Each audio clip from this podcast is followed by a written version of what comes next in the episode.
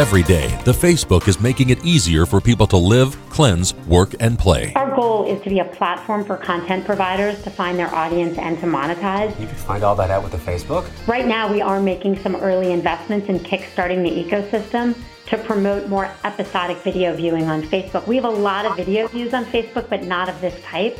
And we think developing that ecosystem is important. If Facebook can do all that? Yeah. We want to be a platform for all content providers to publish. Call 1 800 614 3434 right now for your free The Facebook Startup Kit with free software and 10 free online hours.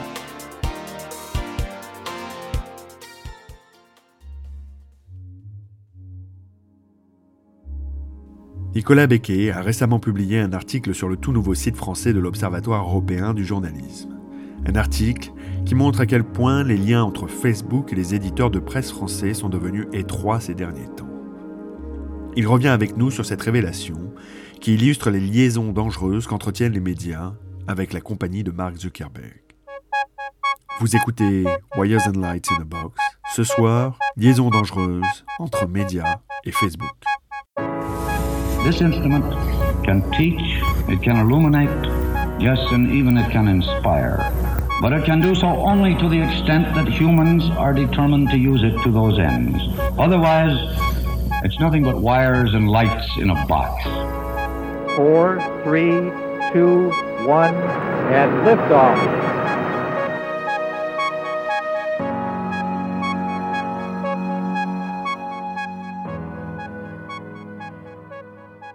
La place de Facebook dans l'écosystème des médias ressemble de plus en plus à celle d'un éléphant dans un magasin de porcelaine. Tout le monde sent bien qu'à un moment ou à un autre, les choses vont mal tourner, mais personne n'ose réellement bouger de peur d'effrayer la bête. Dans un récent article publié sur le site de l'Observatoire européen des médias, Nicolas Becquet, journaliste et manager des supports numériques au quotidien belge L'Echo, et auteur de l'excellent blog Mediatype, donne corps, chiffre à l'appui, à ce que les observateurs attentifs pressentaient depuis un certain temps. Facebook rémunère les médias les plus importants pour publier en masse du contenu vidéo sur sa plateforme. TF1, Le Figaro, Le Parisien, Le Monde, tous reçoivent des sommes conséquentes pour abreuver leur production de haute qualité les newsfeeds français. L'objectif? Convaincre que Facebook est the place to be pour les éditeurs audiovisuels. Une pratique qui pose, comme le souligne l'article, la question de l'indépendance des rédactions face aux géants américains, tant sur la forme que sur le fond. Bien évidemment, Facebook n'en est pas à son premier essai. En juin 2016, le Wall Street Journal révélait à travers un article de Steven Perlberg et Deepa Sitaraman que près de 140 contrats d'une valeur de 50 millions de dollars avaient été signés avec des créateurs de contenus américains. Un arrangement destiné à convaincre les producteurs US d'alimenter la plateforme avec des vidéos de haute qualité. En tête dans le classement des éditeurs d'information américains les plus rémunérés, on peut donc retrouver BuzzFeed avec 3,1 millions de dollars pour 12 mois, puis le New York Times avec 3 millions de dollars, CNN avec 2,5 millions de dollars, le Huffington Post avec 1,6 million de dollars et Now This avec 1,5 million de dollars. En France, les chiffres ne sont pas aussi précis, les uns et les autres préférant ne pas divulguer le montant des enveloppes délivrées par Facebook. Mais la fourchette se situe entre 100 000 et 200 000 euros par entreprise. Pour les éditeurs, le challenge de la vidéo est donc énorme. Mais la tentation de pouvoir capitaliser sur le succès de Facebook est plus fort. Depuis près d'un an, nombre de titres se sont donc mis à produire frénétiquement avec le soutien de la plateforme des vidéos au format différents. Nicolas Becquet a accepté de revenir sur son enquête pour discuter des implications de cette stratégie sur le fonctionnement des rédactions. Tu as récemment publié un article sur le tout nouveau site français de l'Observatoire européen du journalisme, un article qui montre à quel point les liens entre Facebook et les éditeurs de presse sont devenus très étroits ces derniers temps. Alors du coup, pour commencer, j'aimerais que tu nous rappelles un petit peu dans quel contexte s'inscrit euh, ce papier. On sait que euh, les plateformes sociales, euh, que ce soit Facebook, euh, Twitter ou d'autres, ont un impact de plus en plus important sur les rédactions, que ce soit dans le trafic généré ou tout simplement dans les modes de fonctionnement dans les organisations. On passe de plus en plus de temps à produire des contenus on va dire natifs, c'est-à-dire sur mesure pour ces plateformes-là. Et euh, dans ce contexte-là, eh bien se pose la question à la fois euh, de la rentabilité, mais aussi de la dépendance à ces plateformes qui nous ouvrent euh, des, des bassins d'audience inespérés à un moment où les médias ne vont pas bien et cherchent à un second souffle. Donc, dans, ce cadre-là, je me suis intéressé à la production de vidéos et de live notamment par les grands médias et par les médias aussi en général, euh, parce que euh, voilà, j'ai vu qu'on en produisait de plus en plus, et je sais pour être moi-même responsable dans une rédaction que se mettre à la vidéo quand c'est pas euh, notre métier de base, c'est très complexe. Ça demande vraiment beaucoup de réflexion, ça demande de former des gens, et puis ça demande aussi de bien réfléchir à la manière dont on va utiliser ces vidéos, parce que ça revient très cher à produire. Et donc, du coup, euh, quelles ont été tes, tes, tes découvertes euh, à ce sujet-là? Qu'est-ce que tu as euh, pu trouver qui, qui soulignait la relation entre donc ces titres de médias français et Facebook? Alors, je savais, j'avais lu il y a un certain temps que Facebook avait passé des partenariats, avait conclu des partenariats avec les grands médias américains, notamment New York Times, CNN, BuzzFeed euh, et d'autres euh, grands, grands titres, pour qu'ils euh, produisent des contenus, notamment des lives et aussi de la vidéo. Et donc j'avais ça dans un coin de ma tête et j'avais à l'époque trouvé ça euh, assez étonnant et assez malin de la part de Facebook, c'est-à-dire d'aller chercher des VIP euh, pour devenir des représentants de commerce de ces nouveaux produits, en l'occurrence euh, la vidéo. Et c'était malin puisque ce sont des, des, médias qui ont une portée mondiale et qui peuvent produire en masse des contenus et qui peuvent inonder très facilement les timelines, nos fils d'actualité Facebook. Donc j'avais ça dans un coin de ma tête et puis j'ai vu euh, que euh, il y a à peu près un an, euh, les grands médias français, alors on va dire Le Monde, TF1, Le Figaro, se mettaient à produire énormément de live et euh, forme de spontanéité comme ça, beaucoup de moyens investis dans ces contenus-là. Et et du coup, je me suis posé des questions. J'ai vu que, euh, notamment, le Facebook Live avait permis le développement du mojo, du journalisme mobile, c'est-à-dire quand on, tourne, euh, quand on produit des contenus avec son téléphone. Et ça faisait un certain temps que moi, je m'intéresse à ce sujet-là. Et j'ai vu que, euh, bah, en quelques en quelques mois, il y avait plein de journalistes qui avaient des kits comme ça, avec une petite lampe, un micro et un téléphone, et qui allaient dans les manifs, qui allaient dans des événements et qui créaient des lives. Donc je me suis dit, tiens, il y a eu une, adoption très très rapide et euh, ça a suscité euh, ma curiosité, d'autant que au moment où on vient de, commémorer euh, donc les attentats à Paris, des attentats terroristes, et à l'époque j'avais publié un papier qui disait tous les, toutes les vidéos qu'on a reçues, qui ont tourné sur les réseaux sociaux à propos de, ces attaques, sont produites par des citoyens. Et je posais la question suivante où sont les journalistes? Où sont les journalistes, pourquoi ils n'utilisent pas déjà ces moyens de production légers, efficaces, qui, euh, qui euh, finalement s'adaptent très bien euh, à des euh, moments de breaking news de ce type-là. Et euh, quatre mois ou cinq mois après ce papier, Facebook Live débarque, donc une fonctionnalité euh, géniale, on peut le dire, puisque avec un téléphone, on peut passer en direct et communiquer avec l'audience. Et, et, là, d'un seul coup, ça a été le raz-de-marée euh, vraiment dans, toutes les euh, dans toutes les rédactions, tout le monde s'est mis à utiliser ces technologies-là et à, organiser sa production vidéo à partir de là. Donc ça, c'était, je dirais, le contexte euh, qui m'a mis la puce à l'oreille. Et puis, il n'y a pas longtemps, je me suis dit, je vais faire quand même un, article sur l'impact de Facebook sur l'organisation des rédactions. Puisque moi, étant dans une petite rédaction ou taille intermédiaire, j'essaye de m'adapter au fur et à mesure, de voir ce qu'on dit sur l'algorithme, ce qui fonctionne, ce qui fonctionne pas. J'analyse euh, l'audience, etc. Et puis, quand on a commencé à créer vraiment de la vidéo, euh, je me suis dit, waouh, là, ça prend énormément de temps. Ça marche pas toujours. Euh, est-ce qu'on va s'y retrouver Est-ce que c'est une stratégie pérenne? Et euh, je me suis rendu compte bah, que c'était énormément d'efforts. Donc j'ai commencé à, à, réfléchir, à discuter avec d'autres collègues d'autres rédactions.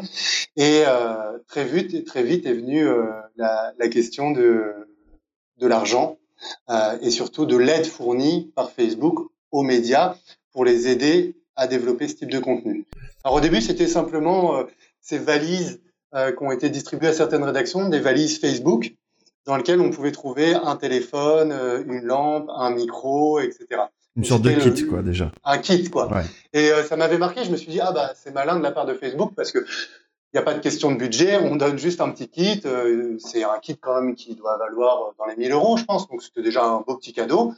Et c'est une façon intelligente de dire utilisez notre euh, notre outil Facebook Live. Et en fait, en discutant avec d'autres personnes, euh, etc., eh bien, je me suis rendu compte que euh, bah, il y avait une rémunération aussi. Alors euh, là, j'étais encore plus étonné, mais je me suis dit bah oui, c'est logique, ça s'est passé aux États-Unis. Pourquoi euh, ça se passerait pas en France? C'est deux cultures différentes, on est bien d'accord. Mais c'était euh, voilà, ça a suscité ma curiosité et puis de fil en aiguille, bah, je me suis aperçu qu'il y avait une rémunération par mois très très conséquente de, certains titres qui euh, avaient été vraiment un facteur déclenchant pour la production massive de vidéos sur Facebook. Alors justement, là, tu parles euh, quasiment de jusqu'à 200 000 euros mensuels euh, par titre. C'est quand même assez important. Euh, on, on- tu parles également de, en fait, c'est, euh, c'est cette rémunération en fait couvre quasiment euh, la moitié, par exemple, de la création d'un d'un studio. C'est beaucoup d'argent donc. Et tu attaques ton papier directement en disant Facebook gagné. Qu'est-ce que tu veux dire par là? Qu'est-ce que Facebook a gagné? En, fait, la, problématique des GAFA, donc euh, Google, Amazon, euh, Facebook, euh, etc., est très, pour- est encore assez abstraite pour la plupart des gens, puisqu'on dit oui, ils utilisent nos données personnelles, oui, euh, ils, distribuent beaucoup d'audience et les médias sont un peu dépendants de cette audience, et etc. Mais ça reste, euh, je dirais, abstrait. C'est des discussions euh, éthiques, déontologiques, de spécialistes. Et là, ce qui m'intéressait, c'est que bah, on avait franchi une nouvelle étape. C'était pas simplement une aide technique, euh, c'était pas simplement une mise à disposition d'outils, c'était pas simplement des discussions, c'était de l'argent. Donc euh, voilà, c'est sonnant et trébuchant. Et je me suis dit quand même, là, on a passé une étape euh, parce que euh, on se plaint, on, discute beaucoup de l'indépendance des médias, notamment par rapport aux actionnaires industriels, milliardaires, par exemple les actionnaires du Monde ou les actionnaires du Figaro. On se dit c'est un problème pour l'indépendance, etc. Mais là, on touche, enfin, certains médias touchent de l'argent de Facebook, une entreprise privée américaine, pour produire des contenus. Alors bien sûr, et là c'était tout à fait clair, ils n'ont rien à dire sur le, contenu, mais ils posent quand même des conditions sur le timing, le nombre par semaine, le volume de minutes, etc. Donc c'est assez intrusif quand même, je trouve, euh, voilà, dans, la fabrique de l'info. C'est ce que j'appelle la servitude volontaire, c'est-à-dire s'il y a un pacte, c'est qu'il y a consentement. Donc c'est les, deux parties qui se sont rapprochées de façon consciente. Et euh, après aussi, les sommes en jeu sont, sont vraiment très très importantes parce que si moi c'est une fourchette que j'ai eue parce que chaque contrat est déjà très très confidentiel, Mhm. mmh. mais euh, c'est une fourchette qui m'a été euh, confirmée par plusieurs sources entre 100 000 et 200 000 euros. Donc je peux pas dire exactement combien touche chacun, mais dans un budget de rédaction où on sait que tous les médias sous son pression, euh, qu'on a du mal à embaucher, qu'on qu a tendance à produire beaucoup pour avoir une rentabilité, etc., euh, ça représente énormément d'argent. Côté Facebook, les enjeux ne reposent pas sur la visibilité mais sur l'attractivité. Il s'agit de fournir une variété de contenus importants pour garder les utilisateurs captifs sur la plateforme et les exposer le plus possible aux spots de pub diffusés avant les vidéos. Il faut savoir que dès 2013, l'Interactive Advertising Bureau souligne l'importance de la vidéo dans les stratégies marketing et le placement publicitaire. En fait, Daryl Sim, CEO d'Omnicom Group, conseille même dans un article du Washington Post publié à l'époque de reporter près de 10 à 20% du budget publicitaire annuel dévolu à la télévision sur la part de vidéos online. Et ce, naturellement, pour augmenter les revenus. L'Eldorado digital vient d'être découvert, c'est la ruée vers l'or. Trois ans plus tard, la recommandation a porté ses fruits. L'augmentation des revenus de la pub en ligne a grossi considérablement, passant de 28 milliards en 2013 à un peu moins de 50 milliards de dollars en 2015. La quasi-totalité des revenus publicités sont trustés par Google et bien sûr Facebook. Et donc, il y a une dépendance, parce que si on est capable de produire de la vidéo, c'est aussi parce qu'il y a eu des moyens qui ont été investis, mais le jour où ça disparaît, parce qu'il s'agit d'accords temporaires, et ça, été bien précisé par Facebook, qu'est-ce qui se passe? Qu'est-ce que qu'est-ce qu'on fait? Est-ce que on, on, vire les deux personnes qu'on avait embauchées pour faire euh, de la vidéo? Est-ce que quel est l'objectif à terme? Parce que là, il y a, y a déjà euh, un test qui est euh, mené sur dans six pays différents, qui vise déjà à séparer euh, euh donc le, le flux des pages, donc là où publient les, les, les, éditeurs de presse, du newsfeed traditionnel. Et donc ça, globalement, c'est un peu amené à se généraliser. On, suppose quel serait l'impact de, cette séparation si euh, ça devait venir sur les éditeurs de presse? Bah, déjà, on le sent déjà. Hein. Donc, euh, il y a les pays que, que vous citez, euh, euh effectivement, euh, ont vu leur leur trafic baisser dramatiquement, et on voit, et c'est ça, c'est très intéressant. J'ai regardé la courbe ce matin, donc de, de publiée par Parsley. c'est la la, la, la part du trafic amené aux éditeurs par Google et par Facebook. Pendant très longtemps, Facebook est, est passé devant Google et là, on voit que les, courbes se, se, croisent et que Google maintenant est plus important en termes de, trafic. Parce que Facebook a déjà euh, ajusté son algorithme pour que les médias aient moins de visibilité. Donc, ils le font de façon ouais, crescendo, on va dire. Et, euh, et ce qui est intéressant, c'est que si on ressent déjà euh, l'impact aujourd'hui, qu'est-ce que ça va être demain? Puisque l'objectif de Facebook, c'est de faire payer la visibilité. C'est que les médias pour booster leurs articles, c'est-à-dire qu'on mette 50 euros sur un article pour que l'algorithme dise OK, je vais le présenter à euh, X milliers de profils qui correspondent à votre recherche, etc., à votre thème. Donc, il y, a un impact très important. Et là où moi j'ai trouvé ça, de mon point de vue, euh, travailler dans un petit média, c'est que Le Monde, ils ont déjà une équipe de 15 personnes pour euh, faire de la vidéo. Donc il m'explique, fondamentalement, on a déjà investi et c'est pas l'argent de Facebook qui, du jour au lendemain, s'il disparaît ou s'il arrive, va changer nos pratiques. Mais pour un média comme le mien ou comme beaucoup de médias locaux euh, régionaux, etc., euh, produire de la vidéo, ça coûte cher, ça coûte extrêmement cher. Et si Facebook change son algorithme, bah, il faut encore s'adapter, mais alors, ça, pose vraiment des questions d'organisation. Si Facebook, comme ils l'ont fait aujourd'hui, euh, dit on veut des vidéos de plus d'une minute trente pour que le, notre algorithme les pousse, bah, ça veut dire qu'il faut rajouter 30 secondes ou 45 secondes de plus que ce qu'on faisait avant. Donc ça veut dire en termes de tournage ou en termes d'achat d'images ou de, d'agence de, presse, euh, d'agence d'images, d'abonnement, etc. Ça a des conséquences très très importantes. Donc effectivement, j'ai obtenu des chiffres qui sont euh, impressionnants et qui, j'espère, vont faire bouger les choses dans la prise de conscience parce que c'est très concret. Mais il y a aussi tout l'impact dans l'organisation de rédaction qui sont déjà affaiblis et qui essaient de faire le mieux qu'ils peuvent avec euh, d'autres euh, d'autres challenges d'autres défis du type publier sur sur de multiples supports, le mobile, les tablettes, etc., qui sont déjà des casse-têtes euh, dans les rédactions. Et là, en plus, on ajoute la vidéo qui est sans doute et le live qui sont sans doute les deux formats multimédia les plus compliqués à mettre en œuvre, les plus coûteux.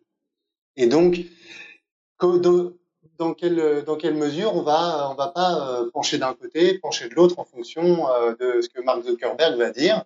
Et puis, euh, à terme, comment on construit bah, une, forme d'indépendance et de réalisme sur les chiffres.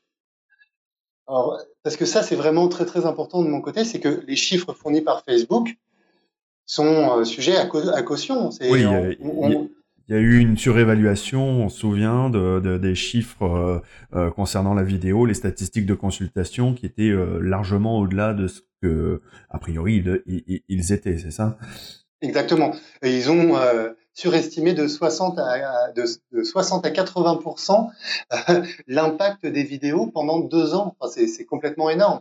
Et donc, si on rapproche les deux phénomènes, d'un côté, euh, ils rémunèrent des médias euh, VIP pour qu'ils inondent les timelines de vidéos et de contenus à plus-value, et que de l'autre côté, l'algorithme a un problème ou ça je saurais pas dire parce que je voilà, je, pense qu'on saura jamais un problème technique ou en tout cas qui, euh, qui surpondère euh, l'impact des vidéos dans euh, nos fils d'actualité. Là, il y a une conclusion qui est assez directe, c'est-à-dire Facebook euh, crée une bulle autour de la vidéo et crée une demande qu'il n'y a pas. Et une fois qu'ils ont lancé leurs produits vidéo à l'échelle mondiale, parce que ça, tout ça c'est à l'échelle mondiale, eh ben, ils ont lancé leurs produits vidéo pour concurrencer YouTube et tout le monde s'est mis à produire. Donc c'est un calcul stratégique qui est génial. si on remet les choses en contexte, en deux ans, pousser la vidéo et des formats à l'échelle mondiale, waouh, bravo. Après, quand on le regarde du côté des médias, on se dit, bon, on a peut-être participé à quelque chose qui, euh, qui était peut-être pas très, euh, très, très sain.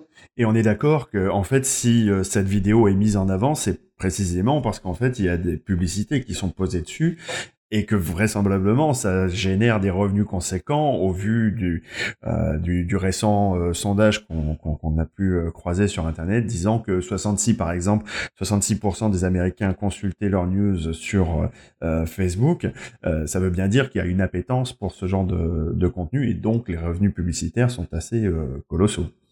Alors voilà, c'est l'œuf et la poule, c'est-à-dire qu'il y a un moment, on pousse du contenu de vidéo de qualité et puis on a la 4G, euh, etc. Donc c'est facile à consommer sur notre téléphone. Le player de Facebook fonctionne très bien.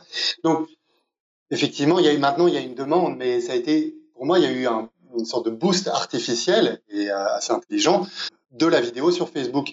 Mais le point euh, abordé ici, effectivement, c'est la publicité. Et c'est ça qui est très paradoxal, c'est que le principal concurrent sur le marché publicitaire des éditeurs, des médias, c'est Facebook.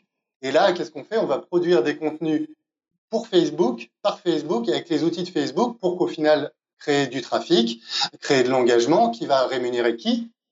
Facebook, via les campagnes publicitaires. Donc ça, c'est quand même, on, a atteint une sorte de paradoxe euh, ultime. Et dans les régies publicitaires, c'est ce qui m'a été rapporté dans les grands médias, bah, on grimace parce que on essaie de vendre de la publicité euh, avec énormément d'efforts et de difficultés. Et puis en fin de compte, euh, bah, l'argent posé sur la table par Facebook euh, est tellement important qu'on bah, on ravale euh, notre salive et on dit ok, on, on prend. C'est ça qui est, qui, est, qui est, génial et qui est euh, incroyable en même temps. C'est voilà ce serpent qui se mord la queue, de la publicité et puis de, de l'argent qui, qui, est dessus. après, ce sont des des accords temporaires. Je le répète, là, c'était par contrat de six mois, ça a été renouvelé une fois. Visiblement, pour le live, c'est fini. Et euh, là, j'ai publié euh, l'interview donc du, directeur des partenariats pour l'Europe du Sud, euh, qui explique que voilà, en fait, ces partenariats-là sont peu de choses par rapport à toutes les discussions qu'ils ont avec les médias en interne, et que bon, financièrement, quand on a un, Facebook qui fait 10 milliards, euh, alors je sais plus si c'est de bénéfices ou de chiffre d'affaires, mais bon, 10 milliards par trimestre, euh, donner quelques millions aux médias ou même 50 millions aux États-Unis, c'est peanuts. C'est, vraiment, euh, c'est vraiment pas grand chose. Et donc là, le, le, responsable des partenariats, Edouard Bro, explique que ils vont refaire ce type de partenariat, mais pour Watch, donc la nouvelle, le nouvel onglet, la nouvelle plateforme pour les vidéos longues. Et donc là, ils vont co-développer des formats spécifiques pour euh, cette plateforme-là, avec des éditeurs, avec euh, des producteurs et euh, des personnalités. Depuis 2015, l'entreprise dirigée par Sheryl Sandberg a déployé une stratégie particulièrement virulente pour conquérir des parts de marché et concurrencer YouTube et d'autres plateformes vidéo sur leur propre créneau. Mais avec près de 100 millions d'heures visionnées par jour depuis le newsfeed, Facebook peine encore à rattraper YouTube qui totalise près d'un milliard d'heures visionnées par jour. L'enjeu pour la firme, basée à Menlo Park en Californie, consiste donc à augmenter son offre de contenu pour aller chercher les dollars de la pub online qui dépasse cette année de 10 milliards le budget publicitaire alloué à la télévision. Prochaine étape donc, Hollywood. À l'instar de Netflix, Hulu et YouTube, Facebook pense sérieusement à investir dans la production de séries originales afin de capter les audiences d'autres plateformes et donc de nouveaux revenus publicitaires. Je vous donne rendez-vous dans 15 jours pour un nouvel épisode. Vous pouvez retrouver ce podcast sur SoundCloud, iTunes et même YouTube en tapant Journalism Design dans la barre de recherche. N'hésitez pas à vous abonner, à liker, à partager si tout cela vous a plu. Merci, bonne nuit, bonne chance et à très vite.